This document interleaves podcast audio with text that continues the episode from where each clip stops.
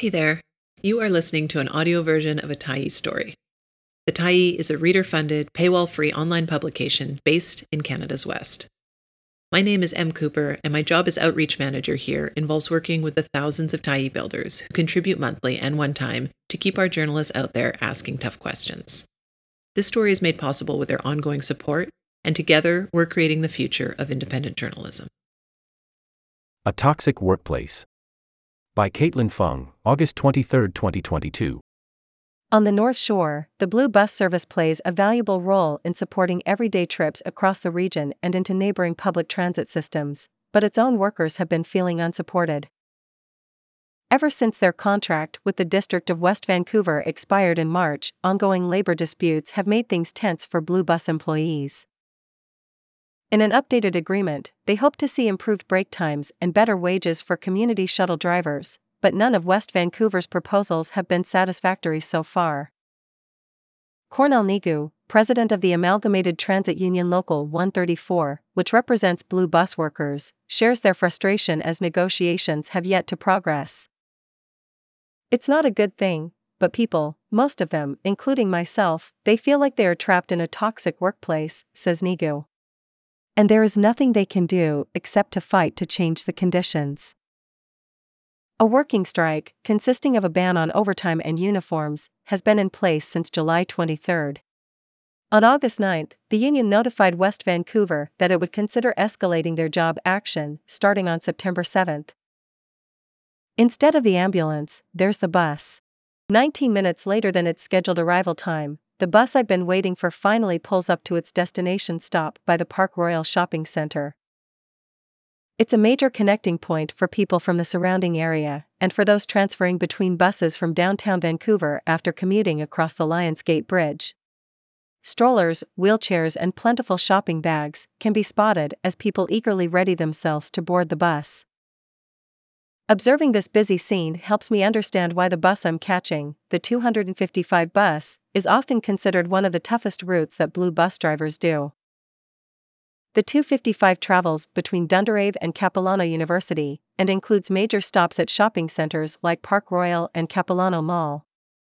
It also stops at Lions Gate Hospital, the only hospital on the North Shore. We call that run the ambulance bus because of the number of wheelchairs and strollers and people with walkers, seniors. They try to go to the hospital and back, says Nigu. The work on that run, it's unbelievably hard. Wyatt Ewald, a driver with Blue Bus for the past decade, once had a passenger actually take his bus to the hospital instead of the ambulance during a medical emergency. I offered to call 911 for her, he says, but she insisted on taking the bus. Remaining attentive to all the needs of so many passengers can be a challenge. Over the last few months, the 255 bus is the one he drives the most. It is one of the more demanding routes, says Ewald. It's one of the tightest routes scheduled, for sure. I witnessed this for myself when I joined Ewald for part of his evening shift driving the 255 bus route. Despite relatively calm traffic and a lighter load of passengers, Ewald barely had time to run to the nearby washroom when we reached the route's final stop at Capilano University. There was also an ongoing time deficit. After Ewald turned the bus around to head in the other direction, we were already half an hour behind schedule. Michael Cox, another driver who's been with Blue Bus for eight years, calls it turn and burn, which happens when at the terminus of a route, the schedule really doesn't allow you much time, or because of traffic, you don't have much time to stop and have a break. While drivers are encouraged to go to the washroom as needed, it's difficult to weigh the consequences in real time. If a bus arrives late because of bad traffic and there's already a long lineup of antsy passengers waiting outside in the rain, the decision isn't always straightforward.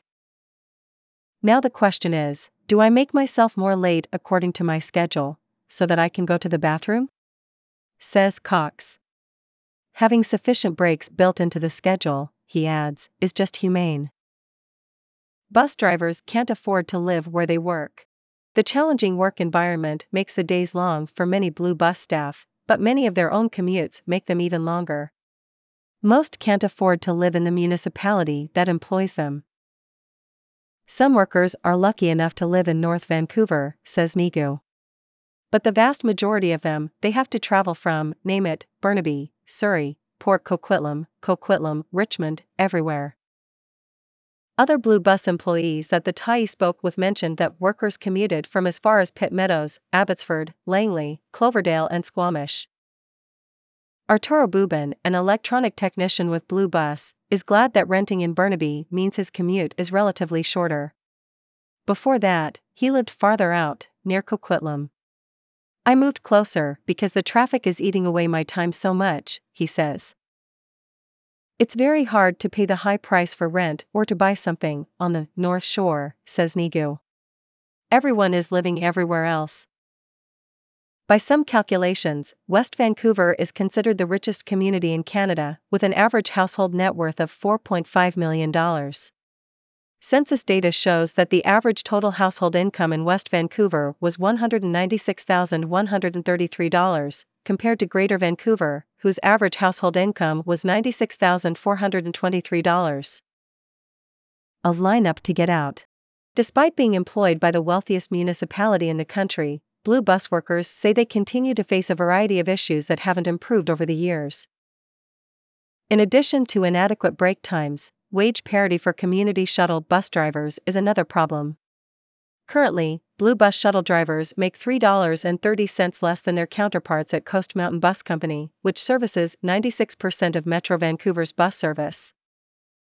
In an emailed response to the Tyee and in previous statements issued by the District of West Vancouver, the district has reiterated a commitment to ensuring operators have sufficient recovery time in addition to increasing shuttle drivers' wages, but stated that there are costs associated with the union's proposal and the district needs to ensure we are fiscally responsible managers of the public purse while ensuring our employees are given a fair overall deal. We deserve the same amount Coast Mountain bus drivers are making, says Barney, a community shuttle bus driver with Blue Bus for nearly 10 years. There's virtually no difference in the type of work they do or the kind of vehicles they drive, he explains, compared to shuttle drivers at Coast Mountain Bus Company. Other Blue Bus staff, like mechanics, have also sought better jobs elsewhere when possible. According to Nigu, 40 mechanics have left Blue Bus in the past eight years. That means every single year, we had five people who left their job and moved somewhere else for better payment and better working conditions, he says. That's how bad it is. Since the job action began last month, there's even fewer mechanics working now. At this moment, there's only two of us, one mechanic and myself, says Bubin. That's why we're having lots of backlogs on inspections and stuff. Jeff Devlin, a driver with West Vancouver Blue Bus for 22 years, puts it like this There used to be a lineup to get into Blue Bus, you could not get a job there. Now there's a lineup to get out. But leaving isn't that simple, especially not for more senior employees who have already committed themselves to careers at Blue Business. Many staff are in their 50s or 60s and nearing retirement age, so uprooting themselves isn't ideal. These guys are in here like 25, 30 years, says Devlin. And they are not going to go anywhere else because they're established. They've got their holidays, they've got good seniority, they can pick and choose which shifts they want. But these guys are very frustrated. Where you live, where you go, and where you want to end up. As the job action with Blue Bus risks continuing into the fall season, it's left North Shore residents wondering about the future of their commutes and public transit in the region more broadly. Steve Torrens has many thoughts on this as a North Vancouver resident, transportation researcher, and host of the Trip Diary podcast about equity in local public transportation. He says our current separation of work, living, and recreational activities in urban planning has contributed to some of the problems we're seeing now on the North Shore, including the sense that they shouldn't really combine because that is not our ideal of how to live. Isolating the different parts of our lives from each other, including through geographic distance, is sometimes held up as part of maintaining a work life balance. But this line of thinking often disadvantages people who can't afford the luxury of convenience, such as owning a car, to travel wherever or whenever they want, no matter the distance. How can you really have a good transit system if the entire idea of the way in which the region is set up is that there's a long distance between where you live and where you go, where you want to end up? Asks Torrens. Other North Shore residents, like Allison Dudley, would love to see some kind of creative planning between Metro Vancouver and the Squamish and Whistler districts to improve public transit across the region. Dudley, a resident of Lions Bay, regularly commuted to work in downtown Vancouver on an express bus operated by Blue Business. But it was cancelled during the pandemic and hasn't returned since. The afternoons are brutal. It now takes me about two hours to get home, just with the way the connections work, says Dudley. It takes me almost as long to bike, so I've actually started biking in. The pandemic's impacts were clear in the results of the 2020 North Shore Transportation Survey, with the number of residents who do not use public transit increasing from 15% in 2019 to over half, 53%, in 2020. Public transit was the most affected mode of transportation compared to other methods, like cars. For Maya Lamalino, the 255 bus is the fastest route home for her commute as a third year student at Capilano University. Even if public transit isn't always reliable, it's still preferable to some of her other options. I do know some people rely on a bike, which is great, says Lamalino. This is not an option for me. I have a back problem, like a small disability, where I can't actually use a bike for long periods so it's transit, Uber, or nothing. In 2018, the Integrated North Shore Transportation Planning Project report, a collaboration between municipalities across the North Shore, was released to specifically address transportation issues in the region. The project, chaired by North Vancouver Lonsdale MLA Bowen Ma, recognized that the North Shore is predominantly car oriented and other modes of travel like public transit aren't viable alternatives for many. The Tyee reached out to MLA Bowen Ma's office for comment regarding the current blue bus labor dispute in the North Shore region, but Ma was not available for an interview nor to provide comment. The uncertain road ahead. If the labor disputes between Blue Bus and the District of West Vancouver end up having to escalate into bigger disruptions of service during the fall, it's something that will harm a lot of people and a lot of families probably immensely, says Torrens. Even if their routes aren't cancelled completely, he says, longer wait times take away from precious time in their busy lives.